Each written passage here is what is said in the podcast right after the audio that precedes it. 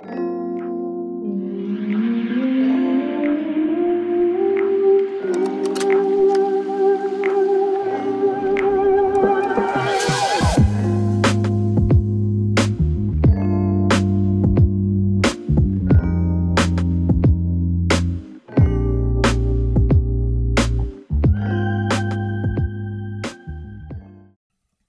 damit auch ein herzliches Hallo und willkommen zu einer neuen Folge von Minimal to Go, dem Podcast, wo du lernst, mit weniger mehr vom Leben zu haben. Bevor ich erstmal mit dem Thema loslege, mit dem heutigen Thema, will ich mich nochmal bei allen ganz herzlich bedanken, denn wir haben einen neuen Meilenstein erreicht. Und zwar haben wir die 2000 Follower geknackt. Das ist der absolute Wahnsinn. Ich kann es gar nicht in Worte fassen. Ich bin so begeistert, das ist so cool. Vor allem, wenn man bedenkt wirklich, dass ich ja diesen Podcast im September 2019 gestartet habe und erst im Oktober, was heißt erst, aber im Oktober diesen Jahres die 1000 Follower geknackt wurden. Ne, ich glaube, es war sogar Punkt, äh, pünktlich zum, zum 1.10. 1000 Follower. Und jetzt innerhalb von zweieinhalb Monaten das Ganze verdoppelt wurde. Das ist ja so krass. Das ist ja nicht mal Halbwertszeit. Also daher ein riesen, riesen Dankeschön an alle da draußen. Als nächstes eine kleine Entschuldigung, dass ihr so lange nichts von mir gehört habt.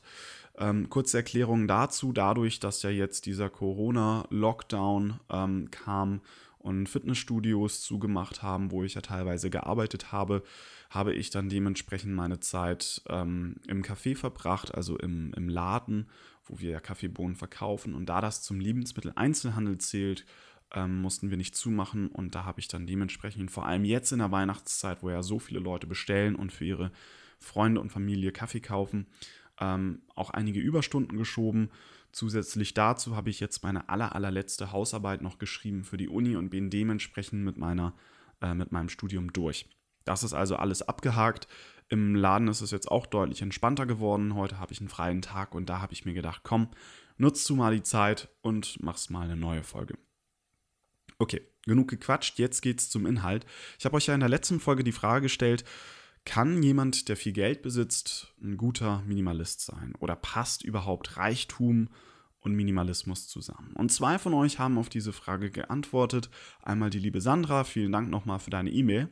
Und ihre Antwort auf diese Frage ist wie folgt. Zu deiner Podcast-Frage. Ob Minimalismus und Reichtum in Form von finanziellem Wohlstand zusammenpassen oder nicht. Meiner Meinung nach schon.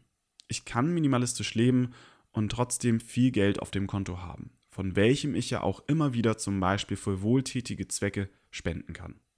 Solange ich es nicht dafür nutze, um mich mit vielen materiellen Dingen einzudecken, finde ich, steht einem beruflich gutem Ziel nichts im Wege. Sandra, vielen Dank nochmal für deine Antwort. Ich muss ja da absolut übereinstimmen. Also ich bin komplett deiner Meinung. Ich finde auch, das habe ich ja letztens schon erwähnt, dass ja jemand, der viel Geld besitzt oder reich ist, nicht zwingend nicht, ich sag mal ganz böse für Minimalismus geeignet ist. Mir, mir fällt einfach keine bessere Formulierung dazu ein. Denn Reichtum bzw. Besitz in Form von Geld sagt ja nichts über die Qualitäten in Anführungsstrichen eines Minimalisten aus. Zusätzlich dazu muss man natürlich auch sagen, es gibt keine wirklichen Regeln eines Minimalisten. Es gibt keine guten oder schlechten Minimalisten. Es gibt keine Doktrin. Es gibt keine ja, Regeln, die man befolgen muss oder, oder eine, eine Liste, wo man Punkte abhaken kann, um festzustellen, bist du oder bist du nicht Minimalist. Also da das ein sehr individuelles Thema ist, das habe ich ja in der letzten Folge schon etwas angesprochen, kann man da, glaube ich, gar nicht so wirklich großartig sagen, ob man denn jetzt gut oder schlecht oder oder ob man überhaupt Minimalismus oder äh, ob man Minimalist ist oder nicht. Es ist vielmehr, glaube ich, eine Überzeugung. Natürlich ist dann dann aber auch wieder die Frage, wo liegt die Grenze? Wenn ich jetzt mir einen Porsche kaufe, weil ich einen Porsche haben will, oder einen, irgendwie einen teuren Mercedes oder irgendwie eine große Villa mit etlichen Räumen und ich dann von mir behaupte, Minimalist zu sein, dann ist natürlich die Frage, stimmt das denn überhaupt? Und da muss man auch ehrlich mit sich sein. Von Annika kam dann auch eine sehr, sehr lange Antwort, ähm, von dem ich, glaube ich, nur einen Teil vorlesen möchte, weil das sonst sehr, sehr lange dauern wird. Also Annika, tut mir leid, ähm, dass ich jetzt hier nicht alles vorlese. Ich werde auf jeden Fall nochmal mir die Zeit nehmen und auf deine E-Mail antworten. Ich finde die sehr, sehr schön. Du hast sogar die Frage in zwei Bereiche aufgeteilt. Die erste Frage lautet, kann man wenn man viel Geld besitzt, Minimalist sein? Ich glaube ja, aber es könnte schwieriger sein. Denn es geht ja nicht nur darum, was und wie viel ich in meiner Situation kaufe oder besitze, sondern auch wie viel mir der Besitz bzw. das Geld bedeutet. Wenn Menschen durch eine effektive Art viel Geld verdienen, kann das dazu führen, dass man immer mehr dafür tut, um diesen Zustand beizubehalten oder noch zu steigern. Ich finde, da hast du einen ganz, ganz, ganz guten Punkt getroffen, nämlich dass Wohlstand, und zwar materieller Wohlstand, indem ich mir viele Dinge aneigne, viele Dinge kaufe, auch dazu sorgen kann, dass ich ja diesen Wohlstand irgendwie aufrechterhalten muss. Es gibt ein sehr schönes Buch, ähm, Rich, Rich, Dad, Poor Dad, wo der Autor, der, der Autor fällt mir leider gerade nicht ein vom Namen, ähm, genau darüber spricht, dass zwar beide Seiten, beide sozusagen Väter von ihm. Der eine ist sein leiblicher Vater und der andere, den er so gesehen als Lehrer sieht und dann in dem Sinne als Vater sieht, dass beide zwar so die ziemlich gleiche Menge an Geld verdienen, doch der eine, der nutzt dieses Geld, um sich Dinge anzueignen, um Dinge zu kaufen, die am Ende des Tages auch irgendwo eine gewisse finanzielle Last darbieten, wie zum Beispiel Autos, die dann aufrechterhalten werden müssen durch äh, Reparaturkosten, Versicherungskosten, Benzinkosten und so weiter. Und der andere Vater, so gesehen, das Geld nutzt, um Investments zu betätigen, das Geld nutzt, um zu investieren, um zu gucken, dass er langfristig dieses Geld irgendwie entweder ähm, vermehrfacht oder zumindest das Investment selber zurückbekommt. Also da hast du einen sehr, sehr interessanten Punkt getroffen, denn Geld bietet ja logischerweise recht viele Möglichkeiten. Man kann das nutzen, um sich schöne Dinge zu kaufen, man kann es aber auch nutzen, um es zum Beispiel anzulegen oder zu sparen oder anderen Dingen, äh, anderen Menschen etwas Schönes zu tun, wie zum Beispiel, was Sandra ja eben geschrieben hat, zu spenden und für wohltätige Zwecke zu nutzen. Also viel Geld muss ich euch beiden übereinstimmen, ähm, bedeutet nicht gleich, dass man schlechter Minimalist sei, beziehungsweise Minimalismus hängt ja nicht von Geld ab, wie viel man davon hat oder was man damit tut. Beziehungsweise muss ich mich da einmal korrigieren. Es hängt doch schon damit zusammen, was man mit dem Geld tut. Ob man das jetzt für Dinge kauft, die man gerne haben möchte, oder ob man es für andere Zwecke nutzt. Und ich selber habe mir in letzter Zeit diese Frage oft selber gestellt, okay, wie sieht es denn aus, wenn ich jetzt von heute auf morgen auf einmal eine Million Euro auf meinem Konto hätte? Was würde ich denn mit diesem Geld tun? Und anhand dieser Antwort habe ich versucht, für mich selber herauszufinden, ob ich denn wirklich der Minimalist bin, der ich behaupte zu sein. Und das ist eine sehr schwierige Frage und eine Frage, die man sich vielleicht selber auch stellen sollte, wenn man sich mit Minimalismus beschäftigt, wo die Antwort einem aber doch schwerfallen mag. Und ich möchte heute auch über ein anderes Thema sprechen, denn in diesem Gedankengang, in diesen Gedankenschritten ist mir eine weitere Frage aufgekommen und ein weiterer Gedanke. Bevor ich darauf aber eingehe, nochmal eine kleine Geschichte als ich in der Schule war, noch ähm, zum Gymnasiumzeiten, ich glaube, ich war da um die 15, 16 Jahre alt oder so, dann habe ich an einem Disputationswettbewerb teilgenommen, also an einem Disku Diskutierwettbewerb. Ich weiß jetzt nicht, ob man das wirklich im Deutschen so sagt, das war ja damals noch in Ungarn. Aber jedenfalls ging es darum, dass man eingeteilt wurde in ein Zweierteam. Man hatte also einen Partner oder eine Partnerin und dann gab es ein ganz bestimmtes Thema, irgendwie ein relativ kritisches ähm, Thema, was, was oft in der Gesellschaft diskutiert wird. Sagen wir mal beispielsweise, das, das hatten wir auch als, als wirkliches Beispiel, Tierversuche. Und dann wird man eingeteilt in, in entweder die Pro- oder die Kontraseite.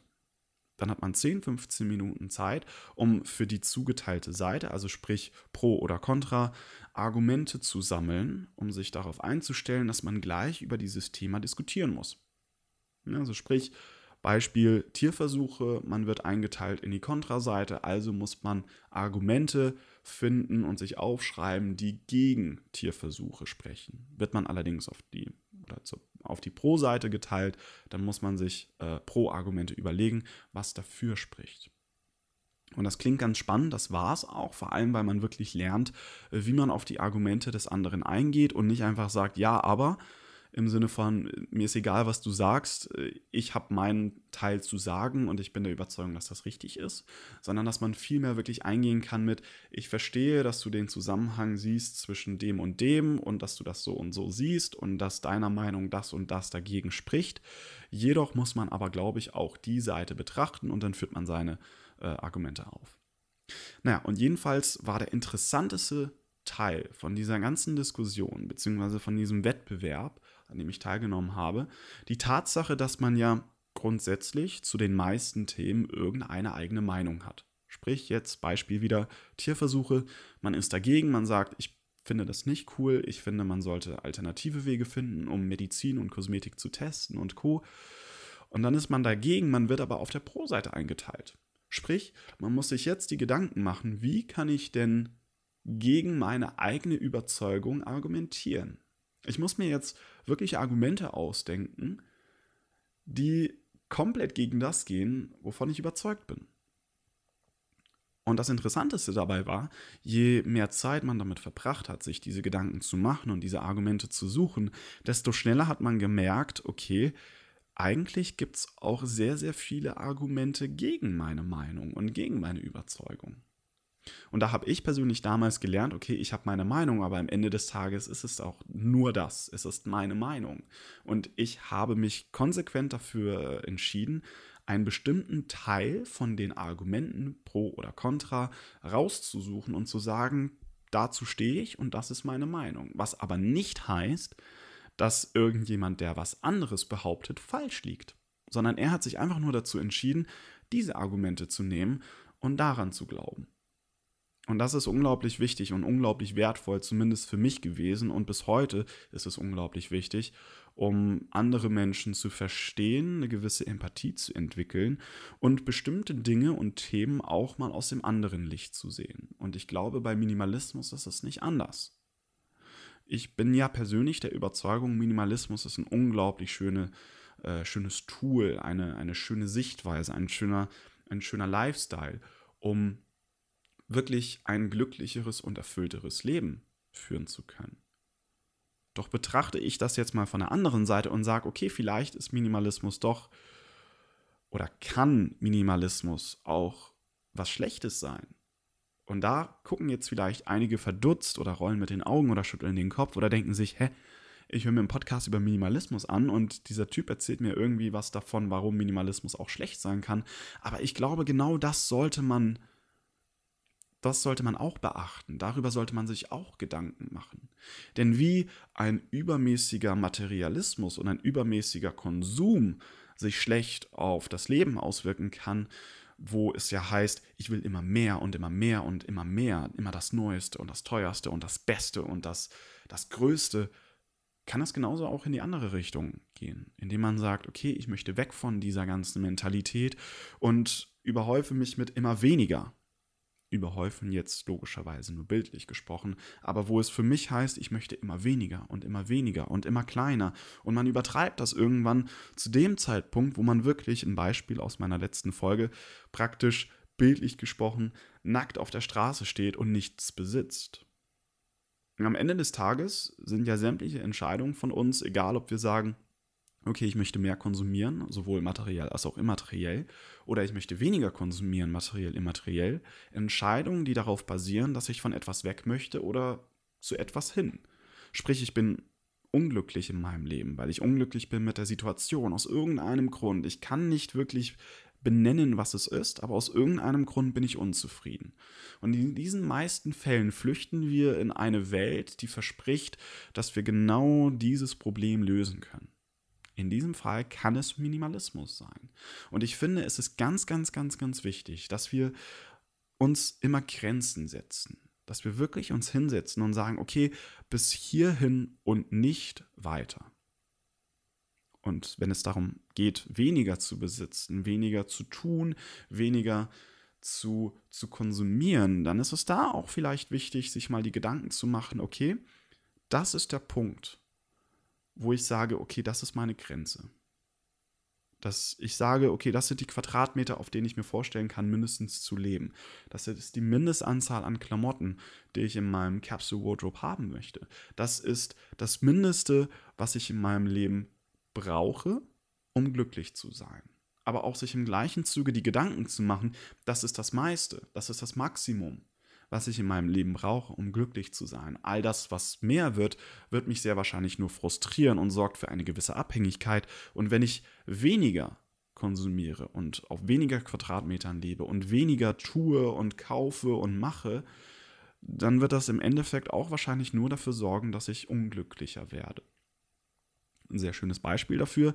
Und da kann man jetzt auch sagen, okay, feiere ich gar nicht. Ähm, habe ich letztens in einer Family Guy Folge gesehen. Und ich weiß, ich weiß, viele da draußen mögen diese Serie nicht, kann ich auch absolut verstehen. Ich persönlich mag sie, weil sie sehr kritisch ist und hin und wieder doch tatsächlich auf eine relativ banale und absurde Art und Weise ähm, gesellschaftlich relevante Themen aufgreift, aufgreift und etwas übertreibt. Und in einer besonderen Folge hat Lois, also die Ehefrau und Hausfrau, äh, in diesem Cartoon dann auch das Entrümpeln für sich entdeckt und weist somit auf einen Teil des Minimalismus hin. Und in dieser Folge fängt es ganz entspannt an. Sie entrümpelt und findet ein paar Dinge in ihrem Zuhause, die sie nicht braucht und wird die los. Klassischerweise sortiert sie zum Beispiel ihre Garderobe aus.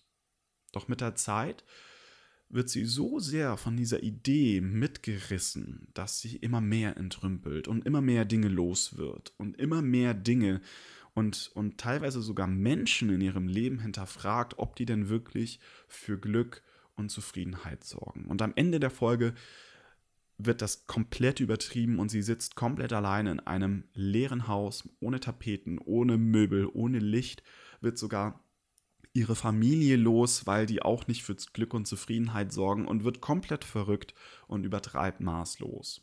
Und es geht jetzt nicht darum, dass Minimalismus da so weit ausarten kann oder das Entrümpeln selber, aber dennoch spiegelt das, glaube ich, trotzdem diese Tendenz des, des, des Menschen wieder, dass man über die Grenzen hinausgeht, teilweise sogar gar keine Grenzen gibt, sondern man einfach sagt, ich mache so lange weiter und so lange weiter, weil man sich immer weiter erhofft, dass am Ende dieses, ich sag mal, Tunnels dann doch das Glück und die Zufriedenheit dasteht oder man die findet. Wie dieses klassische Bild vom am Ende des Regenbogens ist eine Kiste mit Gold drin. Und ich glaube, Minimalismus könnte unter Umständen auch diese Tendenz haben, dass es etwas verspricht, was man gar nicht erreichen kann. Und jetzt bitte nicht falsch verstehen, ich möchte hier niemandem irgendwie erklären, dass Minimalismus eine schlechte Entscheidung wäre. Ich möchte nur darauf hinweisen, dass es genau wie im Materialismus oder im Konsum wichtig ist, sich klarzumachen, was überhaupt die Grenzen sind. Und dass man sich seiner aktuellen Situation bewusst ist. Wo befinde ich mich eigentlich? Was sind die Dinge, die ich tue? Was sind die Dinge, die ich kaufe? Was sind die Medien, die ich konsumiere? Um sich dann ein Bild machen zu können, okay, das konkret ist für mich zu viel. Und das muss ich loswerden. Und nicht willkürlich rauszugehen oder anzufangen, irgendwie Dinge loszuwerden, weil es irgendwie heißt, ja, man sollte weniger haben. Und ich habe heute Morgen, beziehungsweise ich habe, und ich habe am Anfang dieser Folge ganz konsequent wieder meinen Slogan mit rausgeholt, indem ich gesagt habe, mit weniger mehr vom Leben zu haben. Und wer sich an meine letzte Folge erinnert, wo ich ja darüber gesprochen habe, kann Minimalismus zu den Extremen gezählt werden und warum Extreme für uns überhaupt so interessant sind, habe ich erklärt, dass Wörter wie weniger und mehr sehr allgemein und relative Wörter sind, die für jeden was anderes bedeuten. Weniger geht immer. Ich kann ja immer weniger haben. Das ist ja wie das, wie das Unendliche. Es gibt immer eine Zahl, die höher ist als die höchste Zahl, die ich nennen kann. Und genauso ist es mit weniger und mehr. Es geht immer weniger und es geht immer mehr.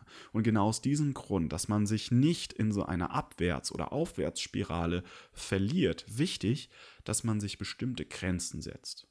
Und genau da kommt auch nochmal das Thema ins Spiel, was ich ja am Anfang dieser Folge aufgegriffen habe, wo ich gesagt habe, passt Reichtum und Minimalismus zusammen? Ja, passt es.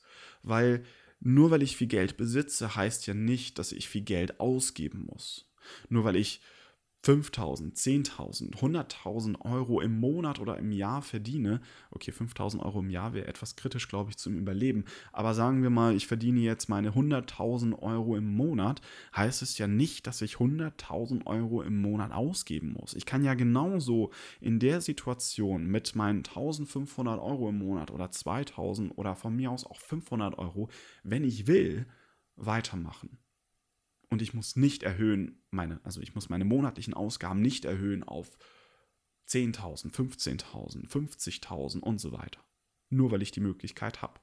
Und hier an dieser Stelle die größte Weisheit, die jedem einmal mit auf den Weg geben möchte. Es kann sogar sein, dass ich sie in meinen letzten 31 Folgen mal genannt habe, aber hier nochmal meine allergrößte Weisheit, die ich versuche von Tag zu Tag zu leben und die ich mir immer wieder persönlich sage, wenn ich das Gefühl habe, so jetzt, da musst du dir Gedanken machen. Nur weil ich kann, heißt nicht, dass ich muss. Und nur weil ich nicht muss, heißt nicht, dass ich nicht sollte. In diesem Sinne wünsche ich dir noch eine wunderschöne Woche. Ich wünsche euch allen wunderschöne und vor allem gesunde und sichere Weihnachten. Und falls noch nicht eine neue Folge dieses Jahr kommen sollte, ich lasse das aktuell noch etwas offen, dann euch allen einen guten Rutsch ins neue Jahr und bis zum nächsten Mal.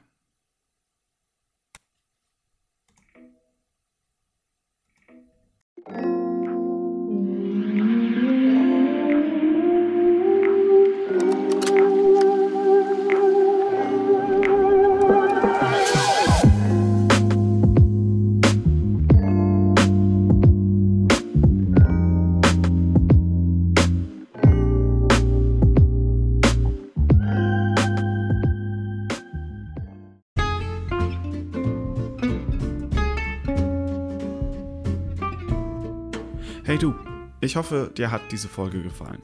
Wenn du mich und meinen Podcast in Zukunft unterstützen möchtest, dann kannst du das jetzt über patreon.com machen.